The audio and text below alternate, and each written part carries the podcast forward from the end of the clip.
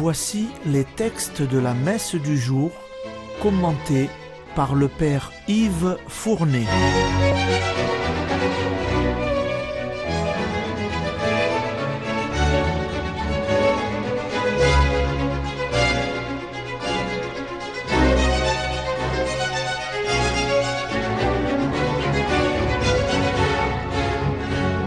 Bonjour, chers auditeurs et auditrices de Radio Maria. Aujourd'hui, c'est le lundi de la deuxième semaine du temps ordinaire année paire. Les lectures liturgiques sont celles de ce lundi de la deuxième semaine du temps ordinaire année paire. La première lecture est la suite du premier livre de Samuel. Saül était maintenant le premier roi d'Israël. Il constitua une armée permanente pour la défense de la terre d'Israël, de sorte qu'il fut surtout un roi guerrier, s'attachant tous les hommes braves, a dit la lecture. Il fit la guerre aux ennemis d'Israël, spécialement aux Philistins, qu'il harcelait de guérillas meurtrières il se montra toujours très brave. Et pourtant, et malheureusement, il va se brouiller avec Samuel. Pourquoi? C'est la lecture d'aujourd'hui. Écoutez la lecture. Lecture du premier livre de Samuel. En ces jours-là, Samuel dit à Saül, Assez, je vais t'apprendre ce que le Seigneur m'a dit pendant la nuit.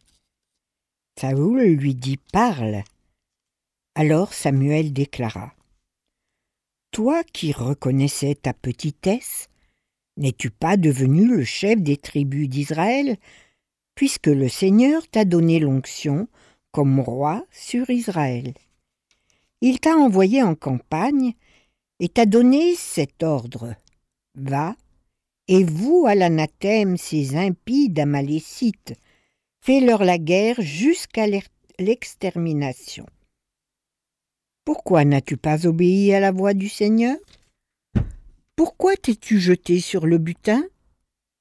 Pourquoi as-tu fait ce qui est mal aux yeux du Seigneur? Saoul répondit à Samuel. Mais j'ai obéi à la voix du Seigneur. Je suis allé là où il m'envoyait. J'ai ramené Agag, roi d'Amalek, et j'ai voué Amalek à l'anathème. Dans le butin, le peuple a choisi le meilleur de ce qui était voué à l'anathème, petit et gros bétail, pour l'offrir en sacrifice au Seigneur ton Dieu à Gilgal. Samuel répliqua. Le Seigneur aime-t-il les holocaustes et les sacrifices autant que l'obéissance à sa parole? Oui, l'obéissance vaut mieux que le sacrifice, la docilité vaut mieux que la graisse des béliers. La révolte est un péché comme la divination. La rébellion est une faute comme la consultation des idoles. Parce que tu as rejeté la parole du Seigneur, lui aussi t'a rejeté. Tu ne seras plus roi.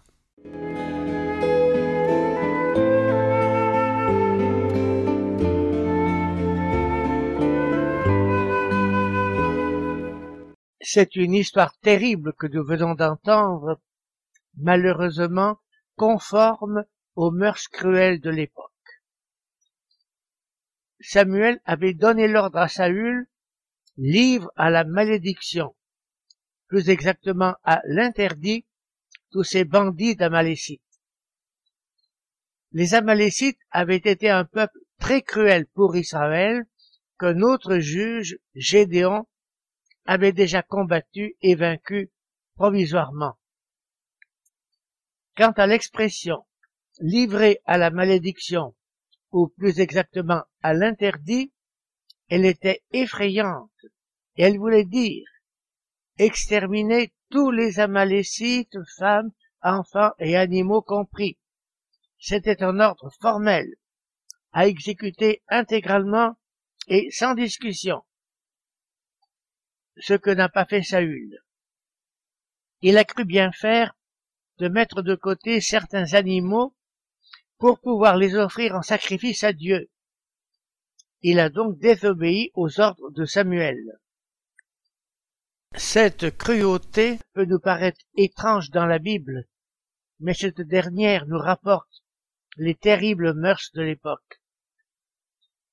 Saül a désobéi, il sera puni.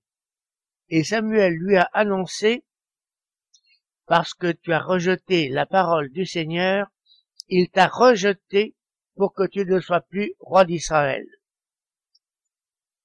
Une telle histoire tragique nous fait comprendre la difficulté de la compréhension vraie et religieuse de la Bible. Seule l'Église de Jésus la comprend vraiment. Et il faut lire la Bible en Église. Aujourd'hui, nous devrons retenir cette parole extraordinaire et prophétique de Samuel. L'obéissance vaut mieux que le meilleur sacrifice. C'est maintenant l'Évangile. Dans la suite de l'Évangile selon Saint Marc, voici que de nouvelles discussions se lèvent autour de Jésus au sujet du jeûne. Mais tant que l'époux est présent, va-t-il dire, ses disciples ne peuvent pas jeûner. Ils jeûneront lorsque l'époux leur sera enlevé. Écoutez l'Évangile.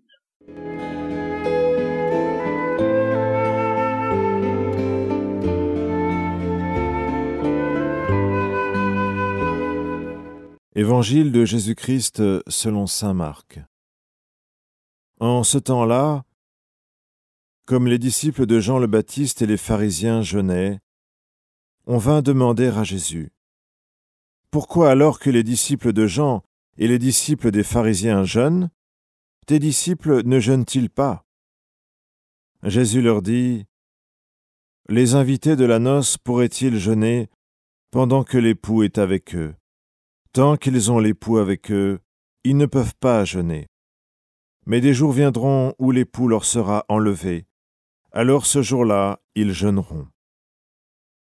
Personne ne raccommode un vieux vêtement avec une pièce d'étoffe neuve.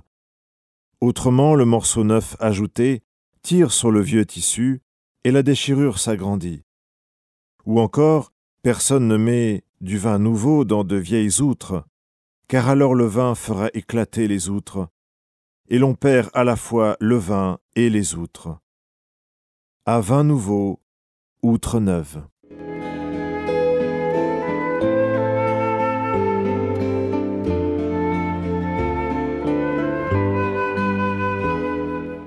Dans cet évangile, Jésus vient de faire une sérieuse mise au point sur la pratique du jeûne.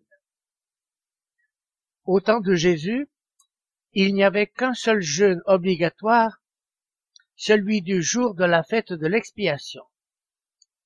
Mais à côté, il y avait beaucoup d'autres petits jeûnes pratiqués, eux, librement, comme des pratiques de dévotion. Les pharisiens faisaient souvent de ces derniers jeûnes, ainsi que les disciples de Jean-Baptiste qui, dans leur zèle, avaient voulu les imiter mais il semble bien que Jésus n'y portait pas trop ses disciples. Dans l'évangile d'aujourd'hui, on a entendu cette critique faite à Jésus, Pourquoi tes disciples ne jeûnent-ils pas? Jésus répond par une comparaison à deux niveaux de compréhension. Le premier niveau, c'est celui d'une noce ordinaire. Jésus est l'époux du jour, pas question de faire triste figure pendant la fête de l'époux. Les amis de l'époux participent à sa joie par leur joie, à sa gaieté par leur gaieté. On n'a pas à jeûner. Le deuxième niveau, lui, est plus profond. Dans la Bible, l'époux, vous le savez, c'est Dieu lui-même.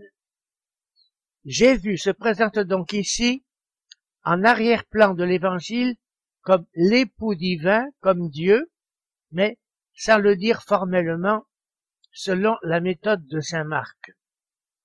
Mais un jour, la fête prendra fin et l'époux divin sera enlevé aux siens. Ils en seront très tristes. Alors ils jeûneront.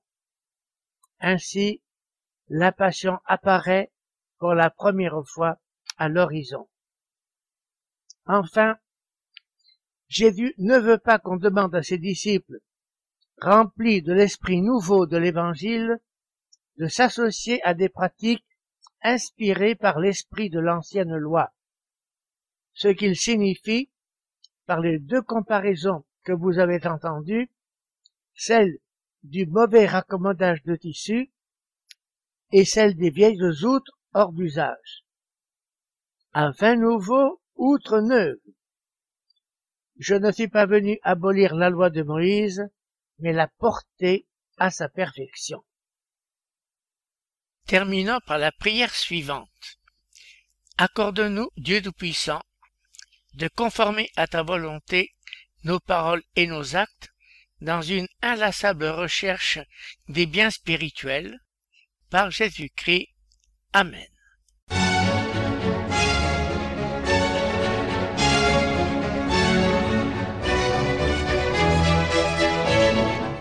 Vous venez d'entendre les textes commentés par le père Yves Fournet.